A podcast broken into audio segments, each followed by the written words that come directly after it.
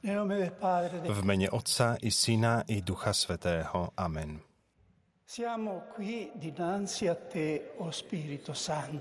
Hľa, tu sme v Tvojej prítomnosti, Pane, Duchu Svetý. Hľa, tu sme obťažení hriechom, avšak zhromaždení dnes v Tvojom mene. Príď k nám, buď s nami. Ráč vstúpiť do našich srdc. Nauč nás, čo máme robiť, kde musíme ísť a ukáž nám to, čo musíme vyplniť aby sme sa ti s Tvojou pomocou mohli páčiť vo všetkom. Ty sám buď jediným inšpirátorom a pôvodcom našich úsudkov, Ty, ktorý jediný s Bohom Otcom a Synom máš slávne meno. Nedovoľ, aby sme sa stali prekážkami spravodlivosti, Ty, ktorý nadovšetko miluješ spravodlivosť. Nech nás nevedomosť nevovádza do omylov, nech nás priazeň nezmení, nech nás veľkosť alebo význam osôb nepokazí. Avšak darom Tvojej veľkej milosti priviaž nás silne jedine k sebe, aby sme boli jeden v Tebe a aby nás nič neodvrátilo od pravdy. Nech zhromaždený v Tvojom mene vždy strážime spravodlivosť, okrášlenú milosrdnou láskou, aby sa naše myšlienky na tejto zemi v ničom neodvrátili od Teba a aby sme v budúcom veku dostali za naše dobré skutky väčšnú odmenu. Amen.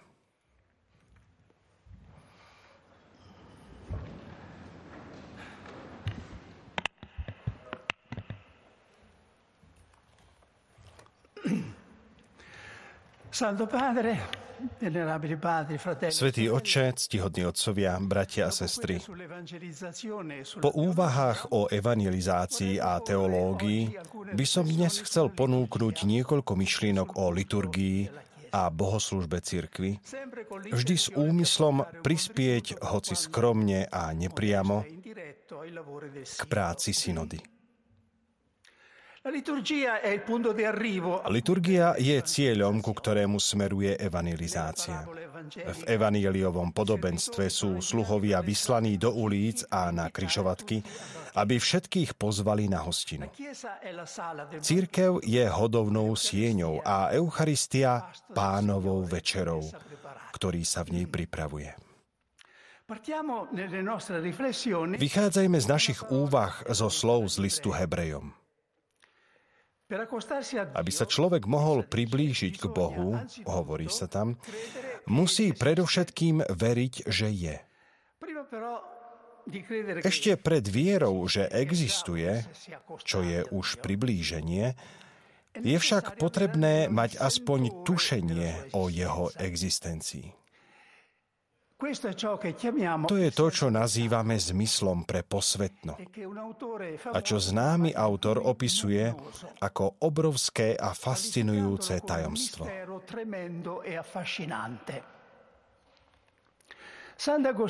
Svetý Augustín prekvapujúco anticipoval tento objav v modernej náboženskej fenomenológii.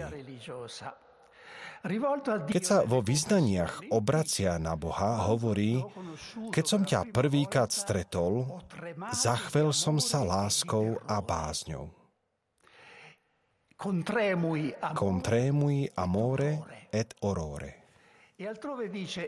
A na inom mieste hovorí, chvejem sa a horím. Et inoresco, et inardesco. Chvejem sa pre diaľku, horím za podobnosť. Ak by úplne chýbal zmysel pre posvetno, chýbala by samotná pôda alebo klíma, v ktorej kvitne úkon viery. Peggy napísal, že strašná núdza a nedostatok posvetného je hlbokým znakom moderného sveta.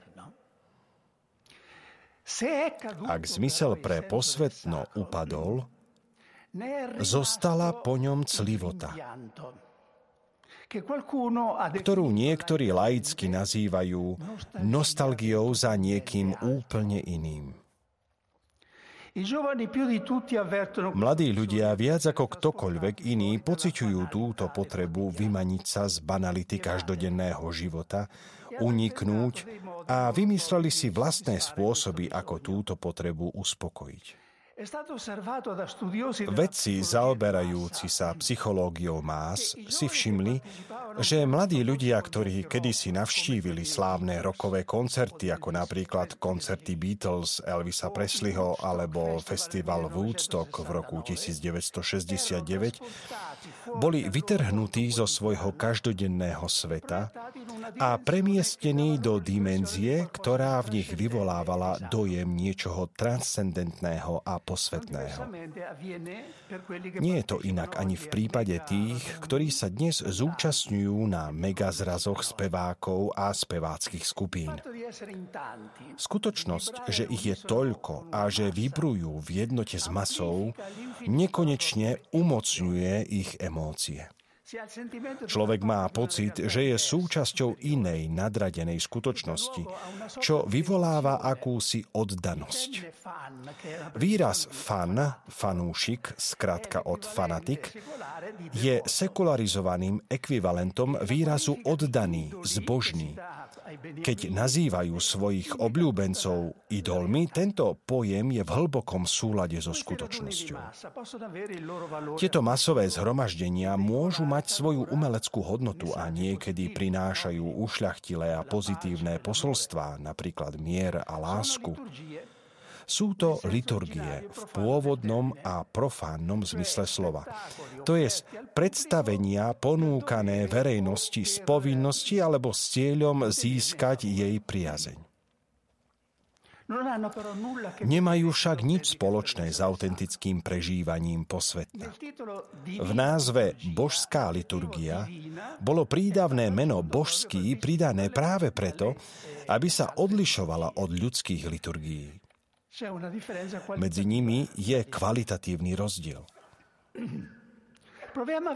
Pokúsme sa zistiť, akými prostriedkami môže byť církev pre dnešných ľudí privilegovaným miestom pravej skúsenosti Boha a transcendentna.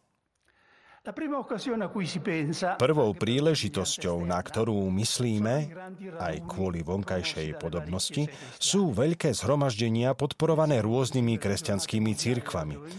Spomeňme si napríklad na Svetovení mládeže ani spočetné podujatia, kongresy, zjazdy a kongregácie, na ktorých sa zúčastňujú desiatky, niekedy stovky tisíc ľudí na celom svete. Nemožno ani spočítať, pre koľkých ľudí boli takéto podujatia príležitosťou na silnú skúsenosť s Bohom a začiatkom nového a osobného vzťahu s Ježišom. Rozdiel medzi týmto typom masového stretnutia a vyššie opísanými je v tom, že tu nie je hlavným hrdinom ľudská osobnosť, ale Boh.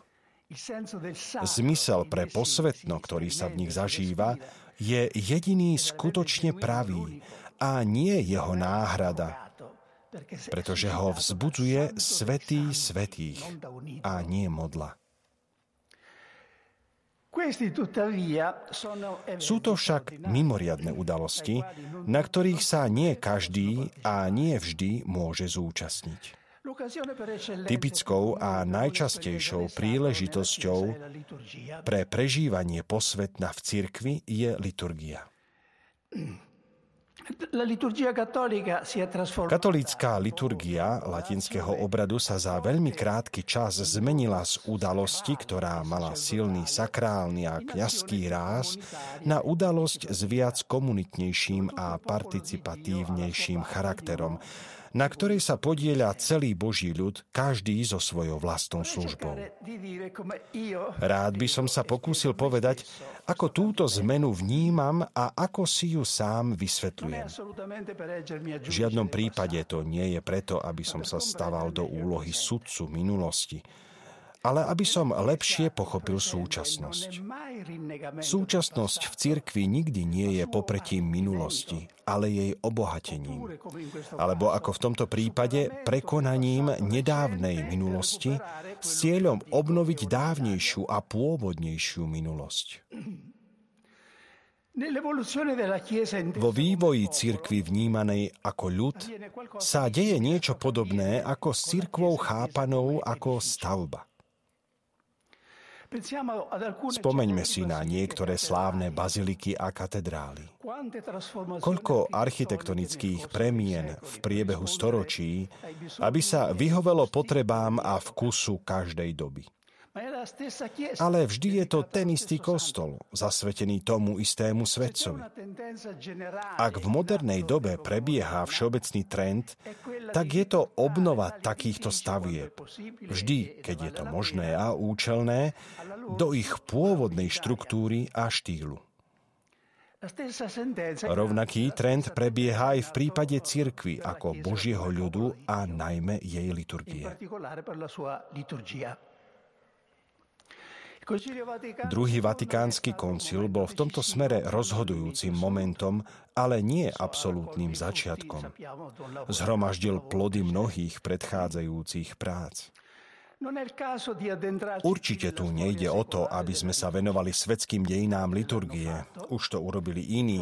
A práve z hľadiska nášho záujmu Chcel by som poukázať na vývoj, ktorý sa týka zmyslu pre posvetno.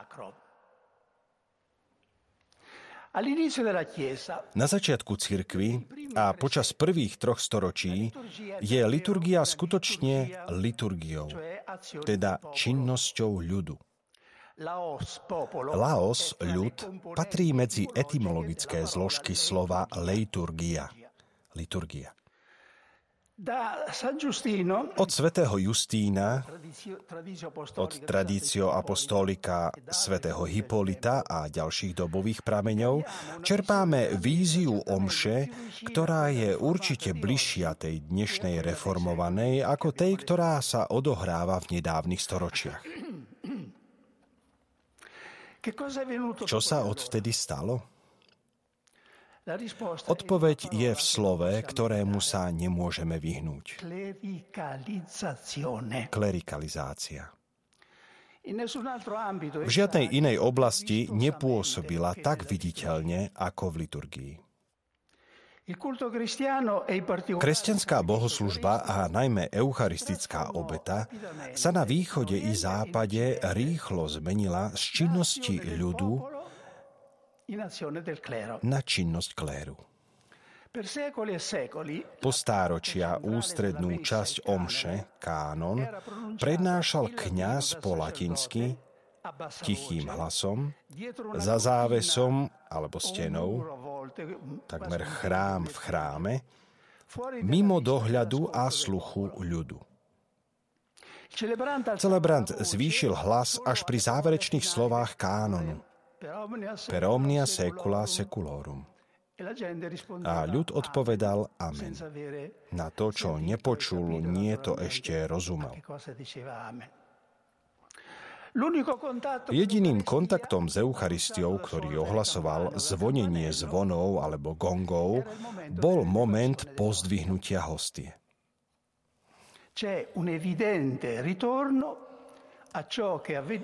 Je tu zrejmý návrat k tomu, čo sa dialo v starozákonnej bohoslužbe, keď veľkňaz s kadidlom a krvou obetí vstupoval do svetine svetých a ľud stál vonku a chvel sa, ohromený pocitom Božej velebnosti a nedostupnosti.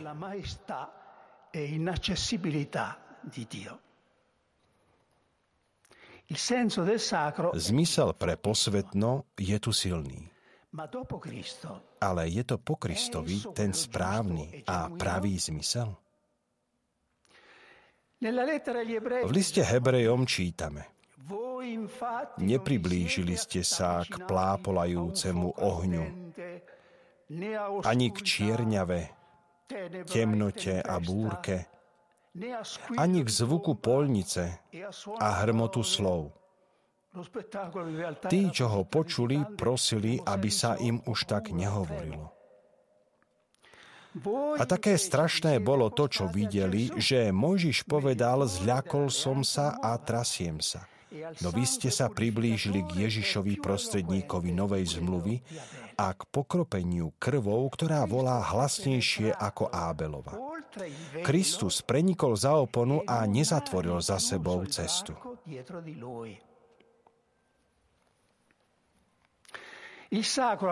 Posvetno zmenilo spôsob, akým sa prejavuje. Už nie ako tajomstvo majestátu a moci, ale ako nekonečná schopnosť ustúpiť na bok, skryť sa. Po konsekrácii celebrant hovorí alebo spieva hľa tajomstvo viery.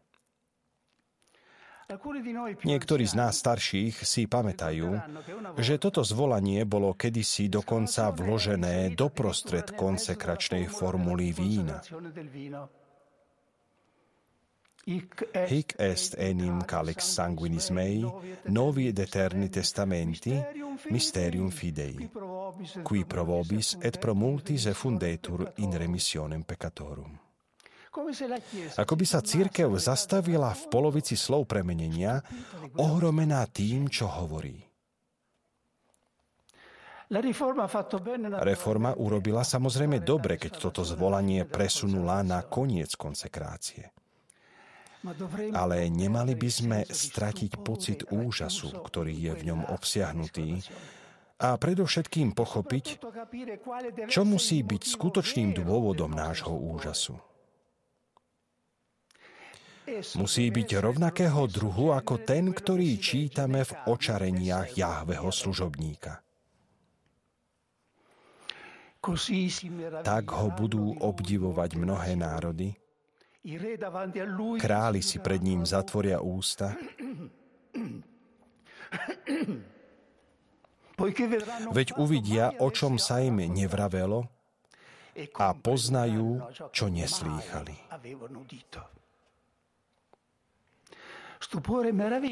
Údiv a úžas, áno, ale nad čím? Nie nad majestátom, ale nad ponížením služobníka. Jedným z tých, ktorí tento pocit prežívali akútne, bol svätý František z Asisi. Ľudstvo sa chveje, napísal v jednom zo svojich listov celému rádu. Celý vesmír sa chveje a nebo sa raduje, keď je na oltári v rukách kniaza Kristus, syn živého Boha. Ale chveje sa a trasie kvôli čomu? Počúvajme nasledujúce slova svätého Františka. O vznešená pokora, o pokorná vznešenosť, že Pán vesmíru, Boh a Boží syn, sa tak ponížil, že sa pre našu spásu skryl pod malú podobu chleba. Hľa, bratia, Božia pokora. Ide len o to, aby sme túto príležitosť, ktorú ponúka obnovená liturgia, nepremárnili svojvoľnými a bizarnými improvizáciami a zachovali si potrebnú triezvosť a rozvahu, aj keď sa omša slávi v osobitných situáciách a prostrediach. Vo všetkých eucharistických modlitbách minulosti i súčasnosti je vždy pozvanie, ktoré nasleduje bezprostredne po konsekrácii, aby sa pamätalo unde et memores, pripomínajúci teda. Je to odpoveď na Ježišov príkaz, toto robte na moju pamiatku. Ale na čo by sme mali predovšetkým pamätať? Hovorí nám to svätý Pavol. A tak vždy, keď budete jesť tento chlieb a piť tento kalich, zvestujete pánovú smrť.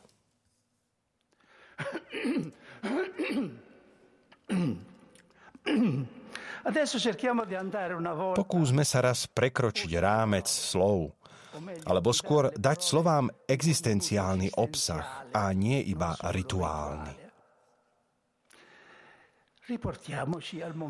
Vráťme sa do chvíle, keď ich Ježiš vyslovil. Pokúsme sa, nakoľko nám to evaníliové slová dovolujú, pochopiť, v akých vnútorných podmienkach vyšlo z úst vykupiteľa ono slovo Toto robte na moju pamiatku. On videl jasne, k čomu smeruje. Niekoľkokrát o tom hovoril, ale akoby z diaľky. Teraz prišla tá chvíľa, už nie je ani časový odstup, ktorý by zmiernil úzkosť. Slová, toto je kalich mojej krvi, nenechávajú nikoho na pochybách. Je to niekto, kto ide na smrť, a to na strašnú smrť, a vie o tom. Qui pridie quam pateretur. Deň predtým, než sa vydal na smrť. E a čo sa deje okolo neho? Apoštoli nájdu spôsob, ako sa opäť pohádať o to, kto je najväčší. Ako keď sa bratia hádajú pri otcovej smrteľnej posteli o to, kto dostane dedictvo. Jeden z nich ho o niekoľko hodín predá za 30 denárov. In qua nocte tradebatur. V tú noc, keď bol zradený.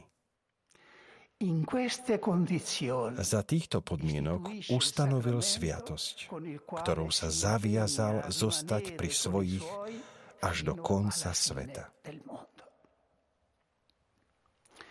Kde možno nájsť ohromujúcejšie a fascinujúcejšie tajomstvo ako toto? Il giorno, venerabili padri, fratelli e sorelle, Ctihodní otcovia, bratia a sestry, myslím, že v deň, keď by nám pán dovolil aspoň na chvíľu vrhnúť pohľad do hlbín tejto priepasti lásky a bolesti, by sme už nemohli žiť tak, ako doteraz. To vysvetľuje napríklad, prečo sa mohlo zdať, že Páter Pio, svätý Pio z Pietrelčíny, pri svetej omši akoby zápasí a nemôže dokončiť premenenie.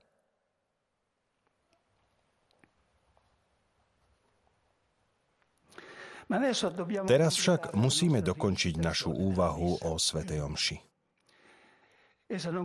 Neskladá sa len z kánonu s konsekráciou. Je tu aj liturgia slova a príjmanie.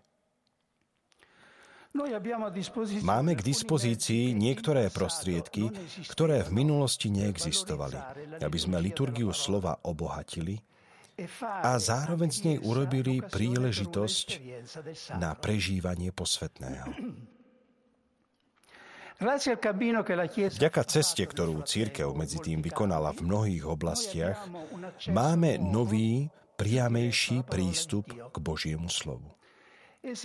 Môže zaznieť s väčším bohatstvom a inteligenciou ako v minulosti. Dnešná liturgia je veľmi bohatá na Božie slovo.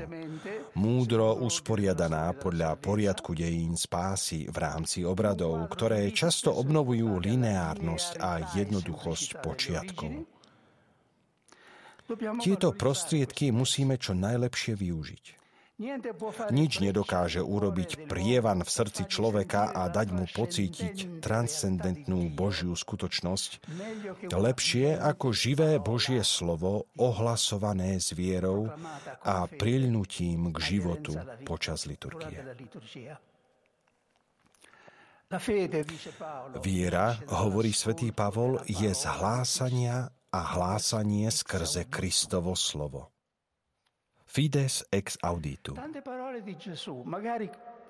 Toľko Ježišových slov, ktoré sme možno počuli o niečo skôr v Evanieliu dňa, vo chvíli konsekrácie rezonuje v srdci, ako by ich autor vyslovil na novo živý a skutočne prítomný na oltári.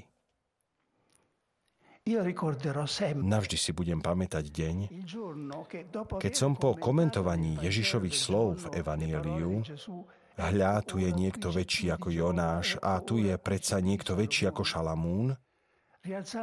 Keď som sa po konsekrácii zdvihol z pokľaku a spontánne som v tej chvíli zvolal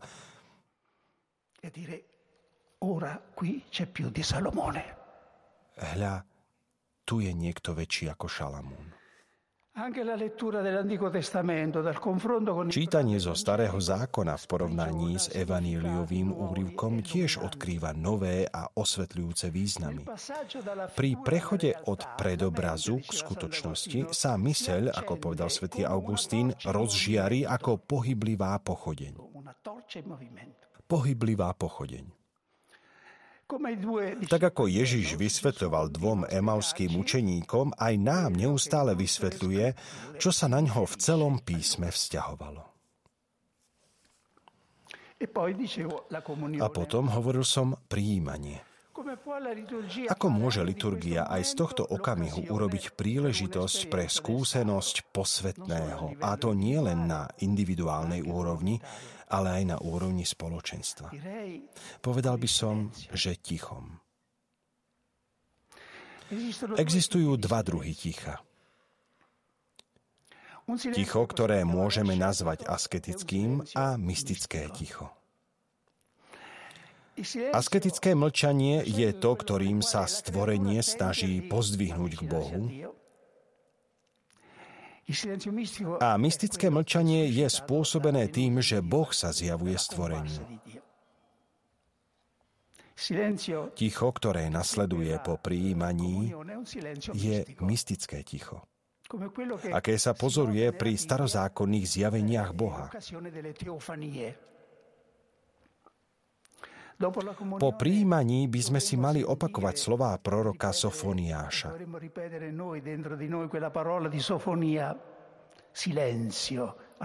Ticho pred tvárou pána.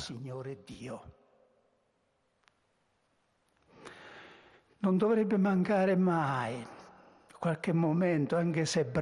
po svetom príjmaní by nikdy nemala chýbať chvíľa absolútneho ticha, hoci aj krátka.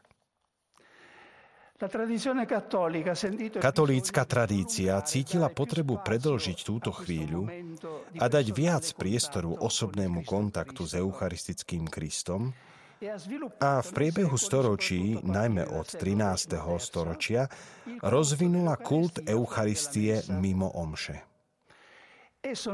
Nie je to samostatný kult oddelený a nezávislý od sviatosti. Je to pokračovanie pripomienky Krista na jeho tajomstvá a slova.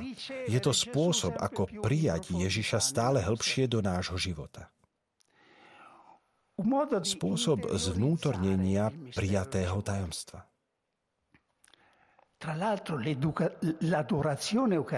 Eucharistická adorácia je najjasnejším znakom toho, že Kristova pokora v skrytosti v Eucharistii nám nedávajú zabudnúť, že sme v prítomnosti Najsvetejšieho.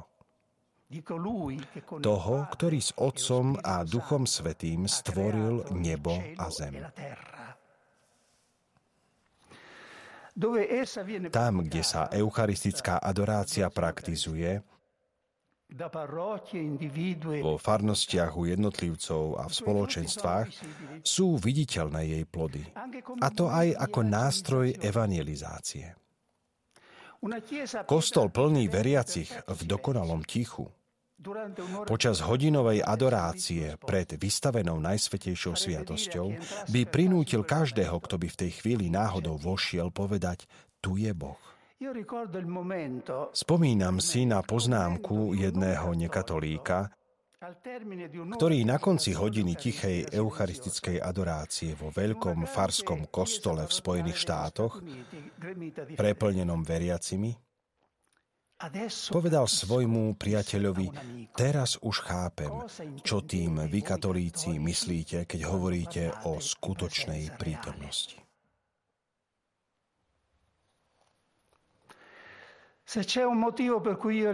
Ak mi je ľúto latinčiny, tak je to preto, že s jej nepoužívaním sa vytrácajú niektoré hymny, ktoré sa zrodili pre tieto chvíle a ktoré slúžili generáciám veriacich všetkých jazykov na vyjadrenie ich vrúcnej oddanosti Ježišovi v Eucharistii. Adoro te devote, Ave verum, Panis Angelicus. V súčasnosti tieto hymny prežívajú takmer len vďaka hudbe, ktorú na tieto texty napísali slávni umelci. My, Kristoví služobníci a správcovia Božích tajomstiev, ako nás svätý Pavol nazýva, a rôznymi spôsobmi aj každý veriaci, ktorý sa podieľa na bohoslužbe cirkvi, by sme sa mohli cítiť zdrvení a bezmocní pred takouto vznešenou úlohou. Mali by sme na to všetky dôvody. Ako môžeme dnes pomôcť ľuďom prežívať posvetný a nadprirodzený rozmer v liturgii my, ktorí na sebe zakúšame všetku ťažobu tela a jeho odmietavosť voči duchu?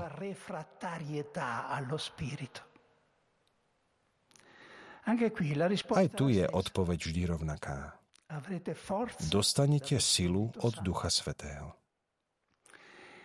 On, o ktorom sa hovorí ako o duši cirkvi, je aj dušou jej liturgie, svetlom a silou obradov. Je darom, že liturgická reforma druhého Vatikánskeho koncilu umiestnila epiklézu, teda vzývanie Ducha Svetého, do centra omše, najprv na chlieb a víno a potom na celé mystické telo cirkvy. Veľmi si vážim úctyhodnú eucharistickú modlitbu rímskeho kánona a stále ju občas používam, keďže na mojej kňazskej vysviacke bol zaradený práve tento kánon. Nemôžem však s ľútosťou nezaznamenať, že v nej úplne chýba Duch Svetý. Namiesto skutočnej konsekračnej epiklézy nad chlebom a vínom v nej nachádzame všeobecnú formulu Prosíme ťa, Bože, láskavo úrob túto obetu vo všetkom požehnanou. Aj to bol smutný dôsledok sporu medzi východom a západom.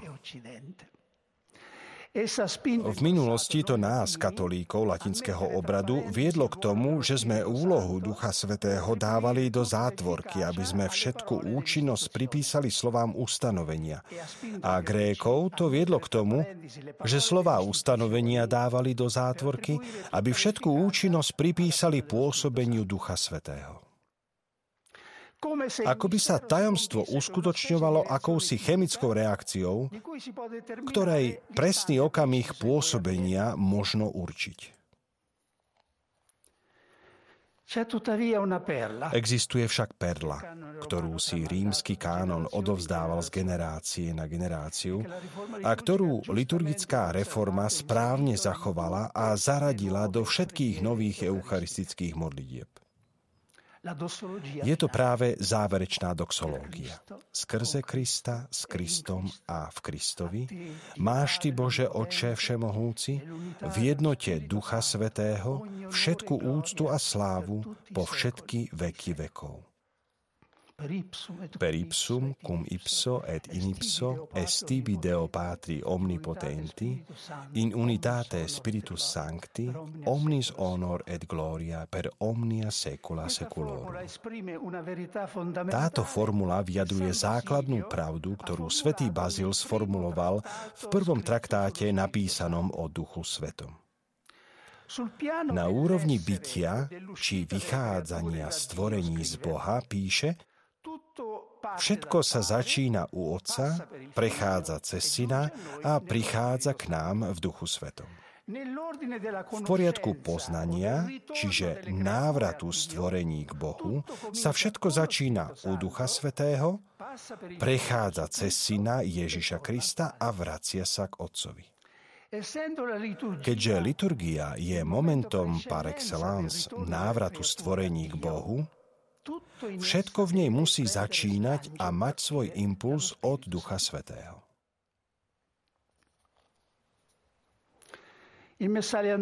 Staroveký misál obsahoval celý rad modlitieb, ktoré musel kňaz predniesť pri príprave na omšu. Dnes by sme sa na slávenie nemohli pripraviť lepšie ako krátkou, ale intenzívnou modlitbou k Duchu Svetému, aby v nás obnovil kňazské pomazanie a vložil do našich srdc ten istý impuls, ktorý vložil do Kristovho srdca, aby sa stal otcovou obetou príjemnej vône.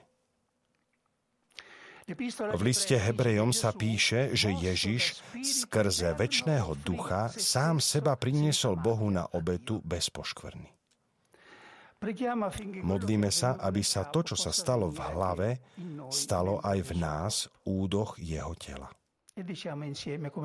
A na záver sa spoločne pomodlíme skrze Krista, s Kristom a v Kristovi. Máš Ty, Bože, Oče Všemohúci, v jednote Ducha Svetého všetku úctu a slávu po všetky veky vekov. Amen. V mene Otca i Syna i Ducha Svetého. Amen.